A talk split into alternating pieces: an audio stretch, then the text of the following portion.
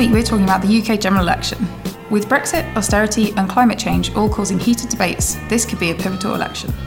As such, we're going to be talking about what this vote means to us as social researchers, how our topics affect how we understand the issues at stake, and what influence this has on how we engage with politics.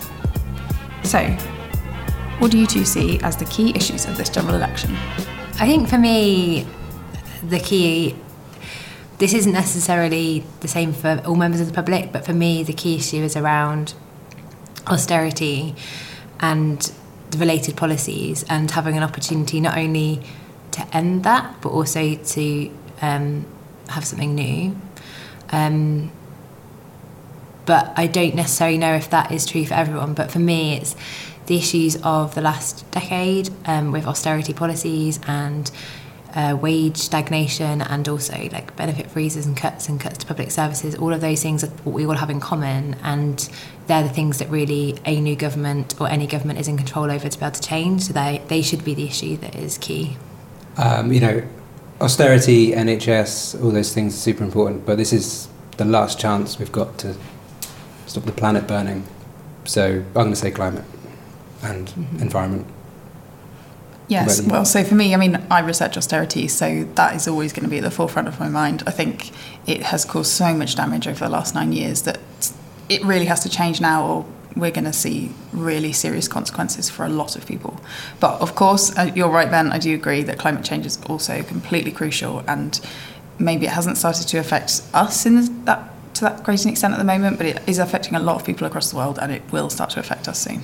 Yeah, I agree on both those points. Um, and you know have been involved in a lot of the climate stuff over the last year and I think that is it is very timely and we are on like a countdown. Um, but to some extent the issue which we've not yet mentioned but has almost got in the way of both making a difference on the climate and also in terms of like day-to-day running of UK society has been Brexit and it, it clearly does play a role to some people still. Um, but I think both the climate and austerity is a way of cutting through that because people that whether you're both whether you're a Remain or a Leave voter, they're things which affect you. And so it's, it's something which can unite people. But I don't know to what extent you think that's happening yet. But you know, Brexit is obviously an issue for some people, more so than the other two two things. This election is crazy. Like we've got actual substantive issues, and we've got a hell of a lot of bullshit that we're trying to cut through to get to those issues. uh, the, the level of discourse is just atrocious. Smears everywhere, lies, you know, we can rehash this if we want, but I'm sure we don't need to for our listeners. And I think, uh, you know, change of government would go some way to like putting that behind us. I hope. I, I just don't see how likely a Labour government is a majority government, and so if we end up with a coalition, I mean that will definitely bring changes, but would it bring the right changes? I, am just not sure because you end up with m- more ways of infighting, more opportunities for it, less clear cut um, decisions in Parliament, that sort of thing. So I think, although I personally desperately want to see the back of a Conservative government, I do think there are potential pitfalls of what we might get instead as well. Mm. I think for me, um, linking to like what are the issues of the election, it I definitely see an opportunity in this general election for um, not only different policies but a different um, for the last sort of 30, 40 years, the, the, the overall kind of whatever party's been in power, the kind of dominant like, logic they've been using has been around neoliberal reform and about privatisation and um, you know making cuts and various ways of introducing efficiencies and all these sorts of things. And we could talk about that on a different occasion but that whatever happens there's definitely a break of that. So all parties are investing more in this election in their manifestos than they have done previously. Um, so that is a real opportunity, whatever, I think. Um, but yeah, it's, it's, definitely there's an opportunity there. But you're right. If there isn't a majority government, for example, for Labour, then they're not going to find it very easy to do any of the policies that are in the manifesto even if they do have a majority, I would still say they're going to find it difficult because um, they're not a united party, and there's many people that are invested in not seeing things like the rail industry nationalised and broadband nationalised, and various aspects of their policy are not going to just be straightforward, even if they had a majority. So it's just the start. Yeah, it's just the start. I, I agree, but I do also, to put a more positive note on it, I, I would so much rather see a Labour government that's not doing everything it says in its manifesto than Mm. any of the other options. I mean, I'm not a pollster, but it's going to be at best Labour SNP, right? Uh, yeah, I think so because Nicola Sturgeon has said basically said that she would support Labour. So Yeah. maybe not as a coalition, but at least as a minority government. So So I sense that we're all feeling quite down and pessimistic. yes, With a week to go, a week today. I'm actually not. Um, not because that's not true, but I think, yes, I agree. Much rather, ha- absolutely, much rather have a Labour government or a Labour government SNP thing that isn't necessarily achieving the manifesto. But the diff- the thing, like I guess, the factor that's going to make the biggest difference, whatever, is people, and that's where for me, like I don't invest it all in what the outcome of the election is because even if there were like even if there was a stonking Corbyn majority, you still need to have a mobilised people behind that to kind of defend and fight for that manifesto to be implemented. And if it was if there was that attempts to not implement it to like come out in defence of it.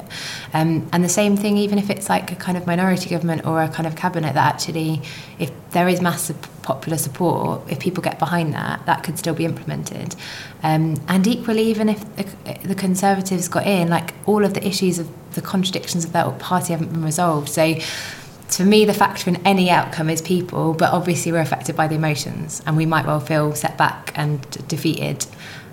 And that's a real kind of tangible force, I suppose, but it's not inevitable, whatever. So, yeah. So I, I've made up my mind today that if there's an outcome on next Friday that I really just, you know, am devastated about, then I'm going to use that to motivate me to actually get out and do a lot more than I ever used to do. Because I've, I've, I mean, unlike you guys, I've not never really been very politically active, which is ironic because my PhD is in political participation.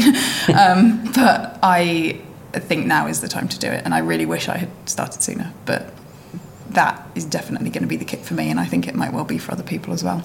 Yeah, I'm going to have to take the weekend to recover, though. Yes, Yeah, that's definitely. Spend time with my family and watch sci-fi. And I'm visiting my nan, but I might, I might go out into Swansea city centre and see who I meet. I'm drinking. so, um, if I ask you the next question, so for all of us, this is our first general election as a PhD student.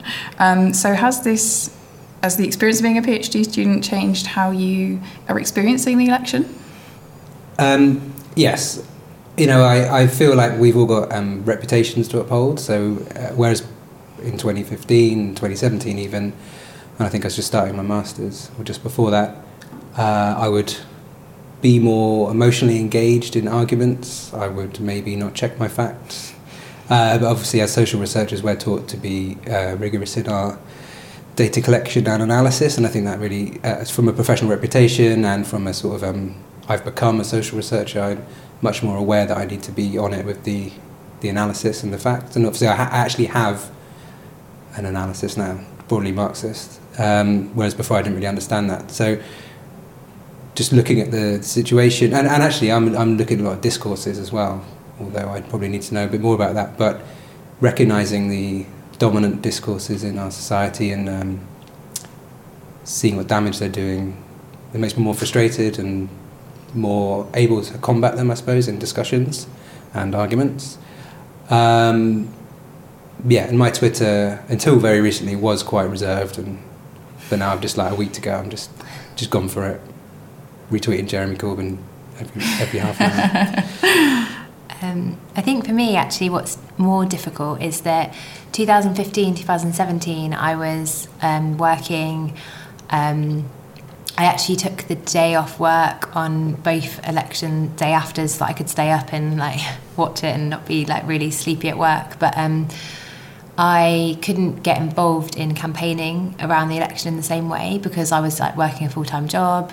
Um, whereas what I found probably most challenging now is that I, as PhD students, we generally have a lot of control over our time, and there's been a big pressure to be doing lots and lots of sort of campaigning activities. So I'm not a member of the Labour Party, but I do get involved in um, like Socialist Party stuff and Socialist students, and so there's a lot of uh, opportunities to be doing campaign stalls, to be doing um, work with the student groups to try and get them to be like registered to vote and all these things. And so if you have a limit on your time, if you're like working nine to five, there's only you can only maybe do that on a Saturday. Whereas like these last few months, um, it's been harder to balance that for me. So that's how being a PhD student in particular has been has changed my relationship with the election and maybe I feel more responsible for its outcome than I would have done if I was working. Yeah, I think there's a sense that being a PhD student gives you a lot of space to take the time to do that sort of thing if you want to, and that kind of comes with a level of responsibility like you feel like you should be, and that's been weighing really heavy on me lately. And I can't say that I've really done anything as a result of that. I've tried, I've tried to share my research in different ways and mostly not succeeded, and it's I found it's really tough actually because I, I feel like I've I feel like I've almost got a burden of knowledge that it's like I have this information and I feel a responsibility to share it with people because it's so fundamental at this time because it's about austerity and it's about political participation. There could not be a more pertinent event for me than this general election, and so I'm I feel like I'm failing because I'm not doing more to share what I am learning, and mm. it's it's actually I'm I'm determined to try and do something in the next week maybe this is the start of it. I was going to say, record a podcast. Yeah, yeah, this is great. this is a, is a good thing to do. Um, and I'm going to advertise it as much as possible. So thank you for listening.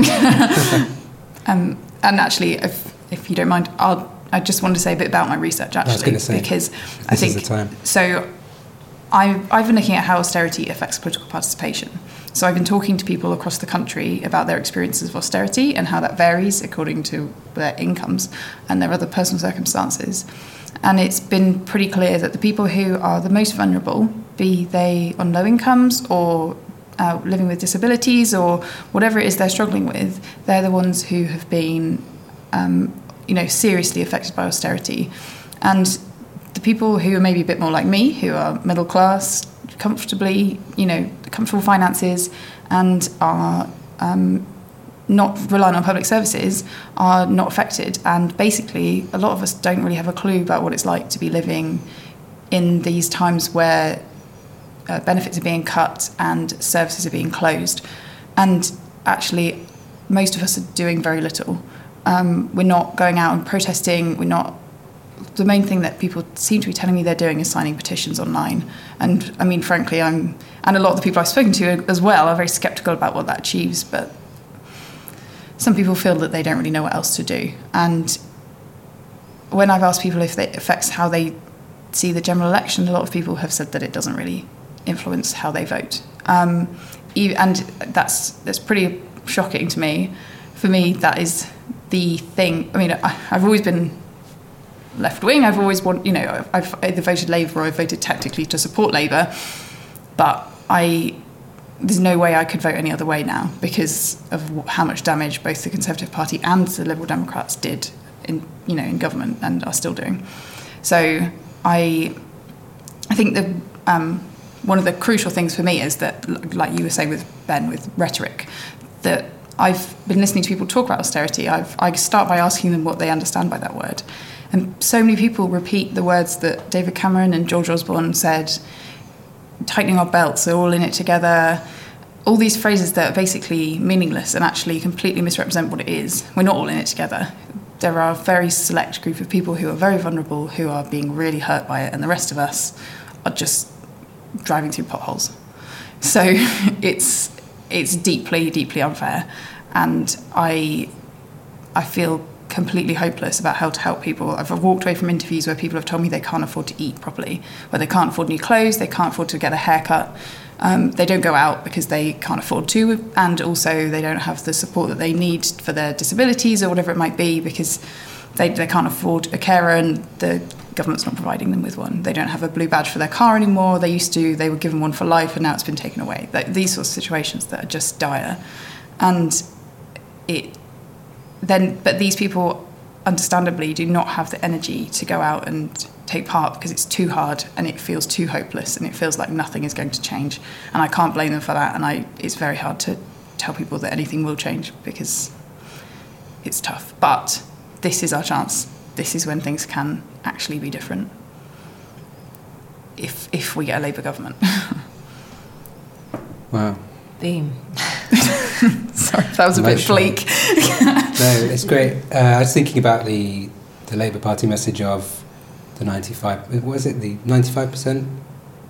We're all, and then the five percent of higher earners will pay a bit more tax. Oh yeah, yeah. When they've been not doing the message you just said about this is a small group of people really suffering. They've included the middle classes in their message. How do you feel about that? Do you think that's useful messaging, or do you think they should be driving home the actual horrendous circumstances for some a few people? I don't know.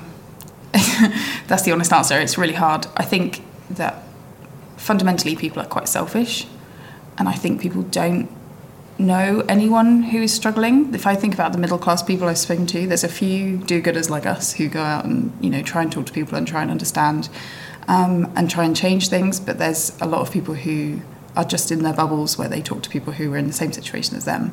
When they say we're tightening our belts or we're all in it together, they think that means everyone's waiting a bit longer to see their GP, not that there's people who can't afford to eat. So it I I I think if if Labour could really put forward this image of how how people are struggling in a really powerful way, then yes, I think that would make a difference. But to put it put it clearly enough so that people actually listen is is really tough. And actually, it may be that it's better to just appeal to people's self-interest, frankly. Yeah, and I think I'm, I'm, I'm sure that's the decision they've made. And I think about um, is it Ken Loach, his films and the Dispatches show Yeah. the other day. They're doing a good job of highlighting the real, some of the real problems. I suppose so. Maybe there's a different role for different things. Mm. And I think, like where where you mentioned, like there's there is a, a much smaller group than the, everyone, you know, that are really adversely affected. There's also at the other side of that a very small group that have profited massively since the financial crisis, Yeah. and who these policies are. Even if these policies aren't directly benefiting, they're benefiting in the sense that by making um, the most the poorest pay, there have been avoided, you know, higher tax and they've had tax breaks and all that kind of stuff. And so, I suppose what the current Labour messaging highlights is the extent to which there's a small pocket of people that have benefited, but I suppose they could be doing more to also highlight the the other side of that um, in terms of the two extremes. But um, but then also, like I suppose, in various ways they're not the same, but lot in most fields and people have seen like their general conditions of living and employment fall.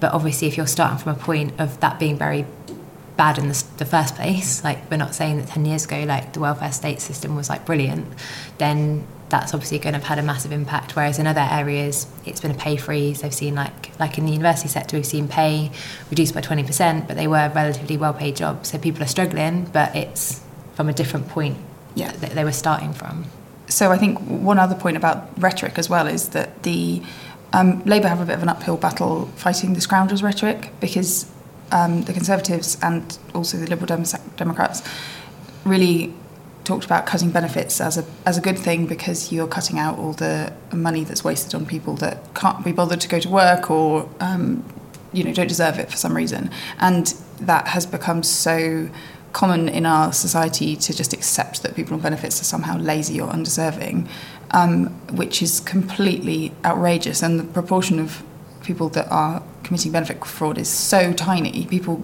consistently wildly overestimate how much it happens that I think Labour, to be honest, will really struggle to to persuade people that it's people on benefits who deserve the help because they, unfortunately, the coalition government and the Tories in particular have done such a good job of making us think that they don't deserve it. There's quite a bit of overlap with that rhetoric in my research. So I um, used to work in child protection um, advocacy, and my research explores how austerity and has impacted on um, how people manage in those in those jobs. Um, and I won't go into my research now, but one aspect that is similar is that there's a whole child protection system is framed around the notion of um, both parental harm, but also individual responsibility. And so it's all about um, looking at, you know, the harm that maybe a parent or a carer poses to their child, which are significant, but in terms of the long-term picture are in long-term decline in comparison with, for example, the harms of poverty, the harms of growing up poor, the har- those sorts of things. Um, and so it's like a conversation about responsibility as well. And you know, if there is a, a child or a family, um, is it um, their fault that you know they're growing up in a family uh, where their needs aren't being met? or is that society's fault that those sorts of families and conditions exist? Um, I'm not explaining this very well, but it, these are the sorts of debates going on, and really, we've changed from um, and it was quite proactive during the early coalition years as well. Of yeah, parental failure, family failing, and it being a long-term thing and not something that could be resolved. Um, rather than something which we're all responsible for and could do something about. And, and a move from needs to risk. So it's all about like the risk of like failing at school rather than like the need for a good education that can help you get on. And all of that is part of this sort of rhetoric as well. Mm. okay so if we just move on now um, so how does your research affect how you understand and engage with the general election um, I think something I'm I'm struggling with um, is that I, similarly to you, I've spent a lot of time um, both being in the public sector and, and seeing either through the people I'm working with kind of eyes or also experiencing like cuts to my own services and, and stuff like that. Um, and then now researching all of that and then researching some of the discourses and all these things. So I've got all of this awareness about kind of how rubbish things are. But we're early in our career and I don't know the right platform to kind of have that academic audience for it. And also, it feels quite wrong to use it as an academic thing. Like, I just did a seminar today and I'm talking about it um, in terms of my theory and my research in order to get on in my career and get a degree out of this when it's happening to real people right now. And so, managing all those things for me is quite difficult. And I don't I don't know to what extent in my researcher head hat then I'm actually doing that. And like things like twitter and those places are really good for having these debates but i don't know how much i'm being a strong enough advocate in those spaces for what needs to happen um, but as i said i'm an activist so i think probably what i end up doing is kind of using bits of my social research in my activism and bits of my activism in my social research but i do actually separate them quite a lot and i'm not very sure how to bridge them you know yeah i mean i'm engaging with um, precarity and um, sort of wider problems in, in the workforce from an academic perspective. I'm trying to weave it into the existing debates and fitting in and getting on in academia. But like you both say, yeah, this is real stuff happening. I mean, the people I'm researching are quite, um, they're, they're okay, they're fine, they're still middle class. Um, but they're still, they're still, you know, living they're still experiencing precarity and difficulty in their lives. And um, like you, be I think I will use my academic resources for my activism. It, it's like important to highlight that like certain people are not as disadvantaged as others. One thing that is kind of becoming more universal is that sense of precarity, which is what you're researching, which takes away some of the security and stability which doesn't necessarily mean you're financially disadvantaged, it doesn't necessarily mean that you're not able to sort of like feed yourself, but it is increasing the general stress everyone is under working mm. hours that are unmanageable, not having sick pay or holiday, or having uncertainty about things like being able to have a house, have a family. And to some extent, they are privileged things because not everyone could ever think about those things. But there are also things which that's not always been the case. And there's been certain careers and professions where you could rely on being quite comfortable that now you can't um, because of the kind of conditions that have taken place and and to me like a attack to anyone is like an injury to everyone because it's lowering all of our well-being and we see a rise in you know stress mental health burnout all these things which makes current conditions um, like unlivable although that yeah there are differences in how we're experiencing it that's where i'd say we're all in it together we're all right. in the misery together yeah, and I mean, um, it's not unreasonable to want to have a family and a house and a career in the job that you love, which is what I'm looking at in the digital and creative industries. So yeah, people experience it differently, but it is valid. Um, so, how is being a social researcher affecting my election? Is that what you're saying? Mm-hmm. Um, maybe I should be more. Maybe we should all be more distinct between our, those two roles of activist and academic, or maybe we should absolutely not, and we should just go in and use our social research for social justice? Yeah, this is a question I've been debating for a while because I've been doing uh, training about public engagement and I've I've had this sort of dilemma because my work is inherently political. It is overtly critical of the Conservative Party. There's just no way I can avoid that being a fundamental part of what I do. And I'm, I'm not doing my research to try and persuade people to vote one way or the other, but I don't know how to talk to people about it in an academic way that's, I was going to say objective. A lot of social scientists would not like that word. I'm not, I don't really like that word, but you know that is somehow professional um, and is not being an activist. But then I think maybe, like you're saying, actually, I don't need to separate those two, and the reason I'm doing this research is for activist reasons. So maybe that's okay. Yeah. You've got a wealth of expertise and knowledge that you, you can share professionally Mhm. that, that has a point, has a conclusion. Yeah, I'd say it's the other way around actually. Like, um, it's not that. I, I would say that if you're really engaged in certain social research at the moment, that should make you an activist Mhm. because rather than it being, you know, like lefties taking over academia for their own good, like um, you are researching reality and realities for people that are not uh, in dispute. And that experience, like you've said, you haven't been someone who's necessarily been very active, active, although you have been on the left, and that's now making you want to be active. So actually, it's that direction of travel, I suppose. Mhm. Um, I've got a bugbear from people on Twitter who you might know, Kate. Mhm.